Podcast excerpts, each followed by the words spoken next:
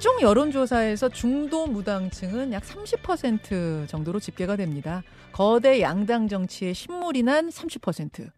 과연 제3지대 신당이 이 30%의 마음을 사로잡을 수 있을까요? 물론 선거 때마다 신당 여러 개 출연하죠. 이번에도 그럴 겁니다. 관건은 30%의 마음을 잡을 정도로 매력적이고 탄탄한 신당이 만들어질까? 이 부분일 겁니다. 그런 의미에서 지난 금요일 김종인, 금태섭, 이준석 이 세 사람의 만남은 주목을 끌었습니다.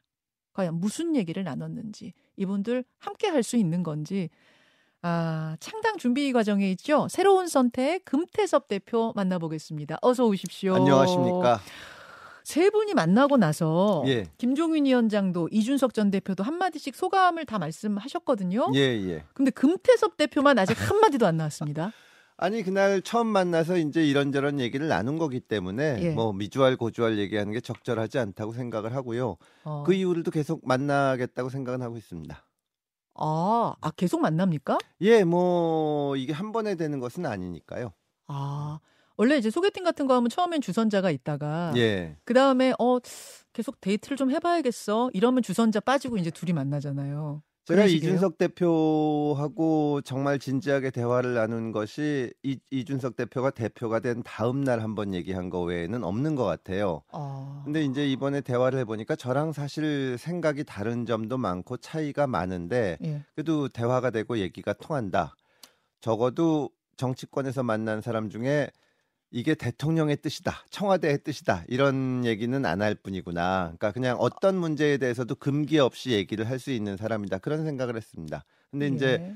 어떻게 결정할지 어떤 일을 할지는 천천히 얘기를 해봐야죠. 음, 그러니까 뭐 제가 자꾸 소개팅에 비유해서 좀 죄송합니다만 이해하기 쉽게 예. 소개팅에 비유하자면 첫 만남부터 어 결혼할 사람이네 이런 경우는 거의 드물고 어 괜찮네 한번 알아가 봐야겠다 어 계속 만나봐야겠다 이럴 수는 있거든요. 그 정도 느낌이라고 보면 됩니까? 이준석 대표는 국민의힘의 직전 대표기 때문에 예. 당에 대한 어떤 애착도 있고 이게 좀 잘 됐으면 됐겠, 어, 좋겠다는 그런 생각들이 많을 겁니다. 근데 음. 제가 생각하기에는 지금 우리 양당 다 어떻게 고쳐 쓰기가 어려운 상황이고 음. 이 양당 구조를 깨지 않으면 한국 정치의 미래가 없다고 생각하기 때문에 그 부분에 대한 인식이 같으냐, 어, 지향하는 바가 같고 어, 무엇을 고쳐야 되는지에 대한 생각이 같으냐는 것을 저로서는 관심을 갖고 대화를 했는데 네. 비슷한 생각을 한다고 생각합니다. 아, 그러니까 제 비유에서 따지자면 아 단번에 어 내 결혼 상대자까지는 아니지만 만나봐야겠다, 알아가 봐야겠다 단계 뭐 맞아요? 계속 더 만나서 얘기를 해보겠다고 생각하고 있고요. 예. 이준석 대표도 그럴 겁니다. 어, 계속 더 만나봐야겠다. 아 분위기 좋았네요. 아니 그럼 뭐 나쁠 거야 있나요? 솔직히 말해서 지금 예. 말을 못해서 그렇지 예. 민주당에 있는 의원들이나 국민의힘에 있는 의원들이나 만나서 얘기를 해보면 예. 다 똑같은 고민합니다. 어. 국민의힘에 있는 의원들도 이번에 강서구청장 선거를 보면서 저 김태우 씨를 사면해가지고 선거에 내는 게 말이 되냐? 음, 거기에 대해서 당이 한마디도 못하는 게 말이 되냐? 음, 그리고 민주당은 자기네가 이제 여권이었고 180석이 있는데 예. 당 대표 방탄하느라고 지금 이걸 보낸 게 맞느냐 어. 이런 데 대해서 다 똑같이 고민합니다. 말을 못 할 뿐이죠. 아 일부 아니에요 그게? 아닙니다. 그 상당히 그런 고민을 하고 이 뭐 겉으로는 뭐 총선을 어떻게 대응하냐 얘기를 하지만 예. 민주당이 다시 180석이 돼야 되느냐에 대해서 민주당 의원들도 자신 있게 말을 못 하고 음. 국민의힘 의원들도 초기에는 윤석열 대통령 되셨으니까 총선에서 의석을 많이 얻어서 기회가 생겨야 되지 않냐고 하지만 네. 지금 용산에서 움직이는 데 대해서는 대단히 걱정들을 많이 합니다. 그러면 예. 그게 뭐 금태섭 신당이든 뭐 누구 신당이든 아니면 빅텐트든 예. 제3지대에 어쨌든 탄탄한 신당이 만들어지면 네. 양당에서 움직일 현역 의원들이 꽤 돼요. 저는 그런 움직임도 있을 거라고 생각을 하고 어쨌든 그게 공통된 인식이면은 예. 이번에 정치권에 지각 변동이 생긴다고 봅니다. 국민의힘 어. 의원이나 민주당 물론 자기들이 그 본인은 당선돼야 된다고 생각은 하지만 예.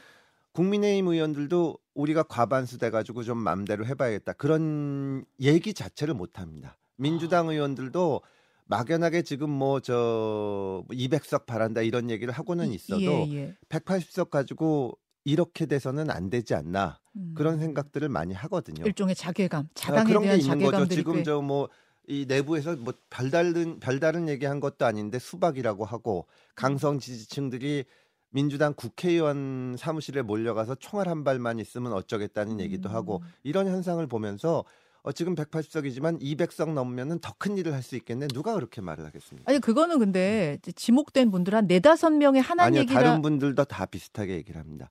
이게 정치라는 게 결국은 말로 하는 것이고 예. 사람들을 만나서 우리가 지금은 이만큼 했는데 열석 스무 석이 더 있으면 이걸 더 할 수 있습니다. 얘기하는 건데 예. 말을 못 해요.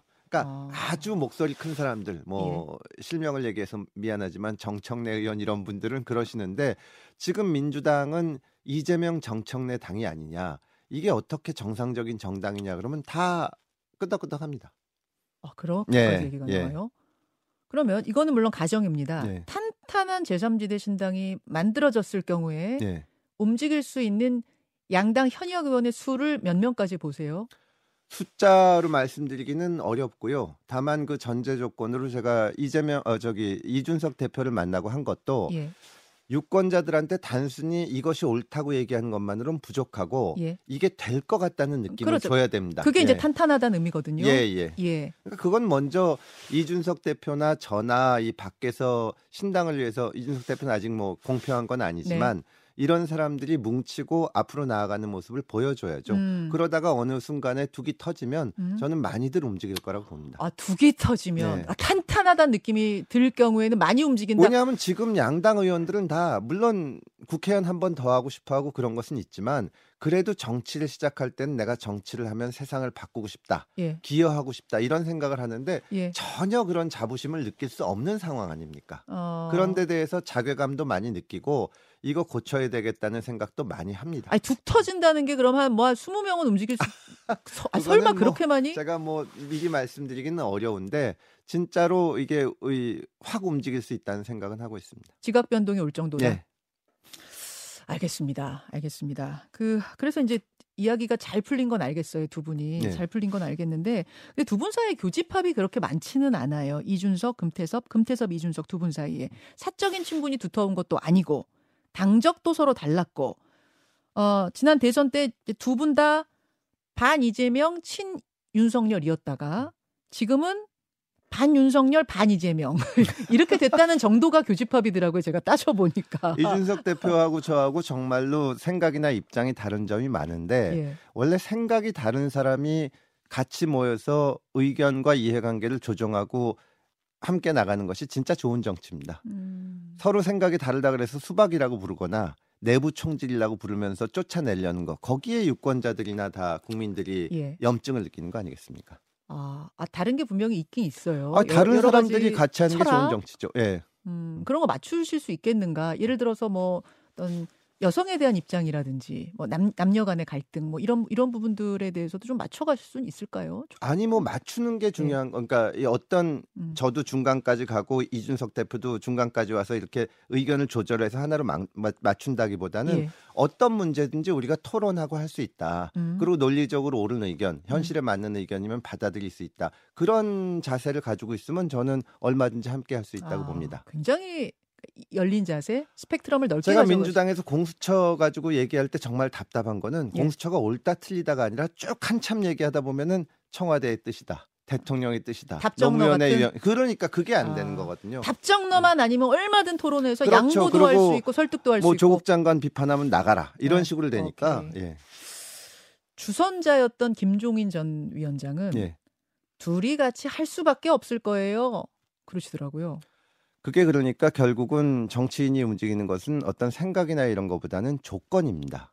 근데 정말로 이 우리 정치의 구조를 바꾸고 좀 새로운 정치를 하고 싶으면은 그런 생각을 하는 사람들끼리 차이나 뭐 입장이 다르더라도 서로 양보를 하고 대화를 하면서 뭉쳐야 됩니다. 음. 정치인이라는 게 항상 미래에 대한 약속으로 평가를 받고 싶지만 자기가 하는 일에 대해서 이 유권자들이 평가하는 건데 우리가 민주당 국민의힘에 대해서 비판할 때 맨날 서로 싸우기만 하고 중요한 문제는 아예 다루지도 않지 않냐 음. 이건데 우리끼리 서로 뭐 이렇게 이 내 생각이 옳다 아니다 틀렸다 이런 얘기하면서 싸우면은 네. 누가 관심을 갖겠습니까? 음흠. 결국은 이제 이, 이게 모이는 걸 뭉쳐줘서 금태섭과 이준석 이렇게 생각이 다른 사람들도 중요한 문제 앞에서는 같이 의논하고 머리를 맞대고 간다. 이걸 보여줘야죠. 음. 그런 면에서 만약에 이준석 대표가 저와 비슷한 고민을 하고 같은 길을 가겠다고 하면은 같이 갈 수밖에 없다고 저도 생각합니다. 어, 비슷한 고민을 하고 있다면 음. 같이 갈 수밖에 없다고 저도 생각합니다 하셨는데 그 비슷한 고민이란 현재 우리나라 정치 상황에 대한 어떤 그렇죠. 염증? 민, 민주당이나 국민의힘에 있는 정치인들 중에 뛰어나고 능력 있는 분들도 있거든요. 네. 근데 거기 가는 분들이 한마디도 못 하는 겁니다. 음. 용산에서 뭐라고 하면은 이제 전혀 말을 못 하는 거고 음흠. 민주당에서도 지금 사실 남미에서나 볼 수 있는 눈만 뜨면 입만 열면은 탄핵하자는 얘기가 계속 나오는데 거기서 한 명도 이탈하지 못하고 있지 않습니까? 이런 거를 깨지 않으면은 우리 정치는 발전이 없는 겁니다. 그 부분에서 뜻이 통하는 거 느끼셨어요? 저는 상식이 있는 사람들은 다 같은 생각을 아니 한다고 이준석 봅니다. 전 대표하고 뜻이 통하는 이준석 거 대표도 느끼 같은 생각을 하겠죠. 예. 하겠죠예요 합리가 이준석 대표의 생각을 제가 대신 얘기할 수는 없는데 그날 얘기를 좀 제가. 느끼, 느끼기에는 같은 생각을 하는 겁니다. 예. 아, 둘이 같이 하시겠네요. 아 그거는 하실 수밖에 없겠네요. 이 김종희 위원장 저는 말대로. 지금 신당이나 이 그 한국 정치 바꿔야 된다고 여러 사람들이 얘기를 하는데 이 사람들이 힘을 다 모을 수 있으면은 성공할 수 있는 거고 음. 그러지 않으면 어렵다고 봅니다. 이게 국민의힘이나 민주당이 우스워 보여도 예. 굉장히 오랜 역사를 갖고 있고 예. 강한 조직들이거든요. 예, 예. 이거를 깨기 위해서는 정말로 이저이 이거 깨야겠다고 생각하는 사람들이 서로 입장도 다르고 생각도 달라도 한데 할수 있는 정도의 모습은 보여야지 아, 뭐 이준석 따로 금태섭 따로 누구 음. 따로 이렇게 되면은 성공하기 어렵죠. 빅 텐트가 탄탄하게 차려져야 된다라는 말씀으로 전 이해합니다. 하여튼 다 모여 모여 어, 모아 모여야 하고 음. 그 모아내는 것이 저의 역할이라고 생각합니다. 알겠습니다. 예. 알겠습니다. 그 제3지대 또 다른 쪽에서는 조국 신당설이 나오고 있습니다. 그건 저는 제3지대라고 생각 안 합니다. 어. 그거는 위성정당이나 자매정당이라고 생각을 하고 지금 소위 진보 진영이랄까 민주당 쪽에서는 정말로 부끄러운 줄도 모르고 민주당 이중대가 돼서 비례정당 만들어서 비례의석 얻겠다. 열린 민주당이 했던 거를 대신하겠다고 지금 막 경쟁 중이거든요.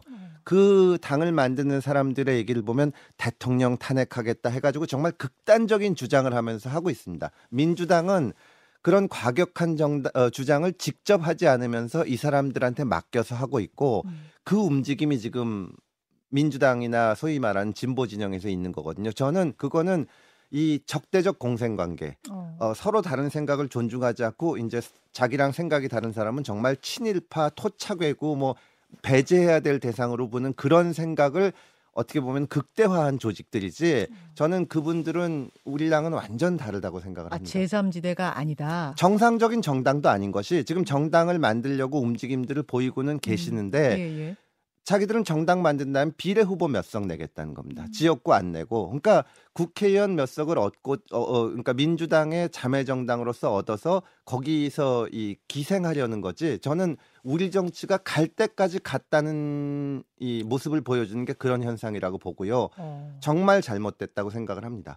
정당제제, 선거체, 정당제도, 네. 선거체제 이런 거를 무너뜨리는 거죠. 고민정 최고위원은 네. 근데 조국 신당이 만약 탄생한다면 민주당 외연 확장에 도움이 될 거다. 다만 조국 전 장관이 개인적으로 아니 그러니까 힘들 민주당이 정말로 조국 사태에 대해서 조국 장관이 잘못한 게 없고 탄핵 어, 저기 저 탄압당했다고 생각한다면 조국 장관을 입당을 시켜서 후보를 내면 됩니다. 음. 근데 항상 조국 사태 나면 아 우리가 사과했잖아 그렇게 네. 말을 하거든요. 예. 근데 조국 신당이 만들어서 그걸로 강성 지지층들은 만족을 시키고 음. 자기들은 책임을 안 지고 이걸 하려는 거거든요. 위성 정당이라는 것이 결국 책임 정치에서 벗어나는 겁니다. 과격하고 극단적인 주장을 해도 그건 우리는 아니다. 음. 다만 그 사람들이 결국 국회 들어가면은 뭐 어떤 표결이 있을 때 다 같이 투표할 거거든요. 저는 정말로 비겁하고 책임을 어. 지지 않은 그런 모습이라고 생각을 합니다.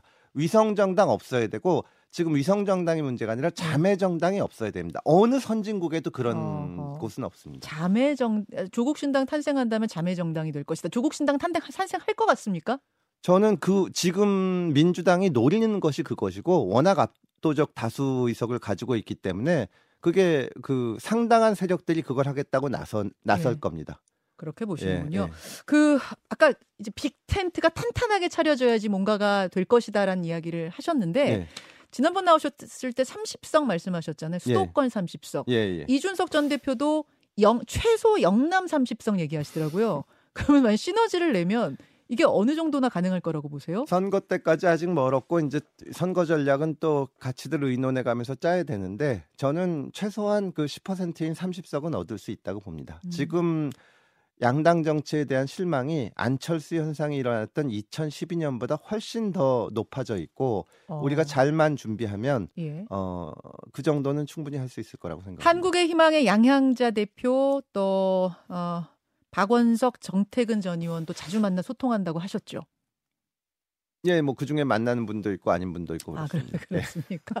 비명계 의원들과도 함께 하시고. 비명계 의원들 의원님들하고도 만나서 얘기를 하는데 그러니까 중요한 거는 문제 의식이 같아야 됩니다. 예. 12월까지 이재명 대표가 정신 차려서 예. 뭐이 사람 저 사람 공천 다 주면은 해결된다고 생각하면은 그건 다른 거고요. 아하. 예, 이 구조를 깨야 된다고 인식을 같이 한다면 저는 다 모여서 할 수 있다고 봅니다. 여기까지 듣겠습니다. 금태섭 대표님 고맙습니다. 예. 감사합니다. 김현정의 뉴스쇼는 시청자 여러분의 참여를 기다립니다. 구독과 좋아요, 댓글 잊지 않으셨죠? 알림 설정을 해두시면 평일 아침 7시 20분 실시간 라이브도 참여하실 수 있습니다.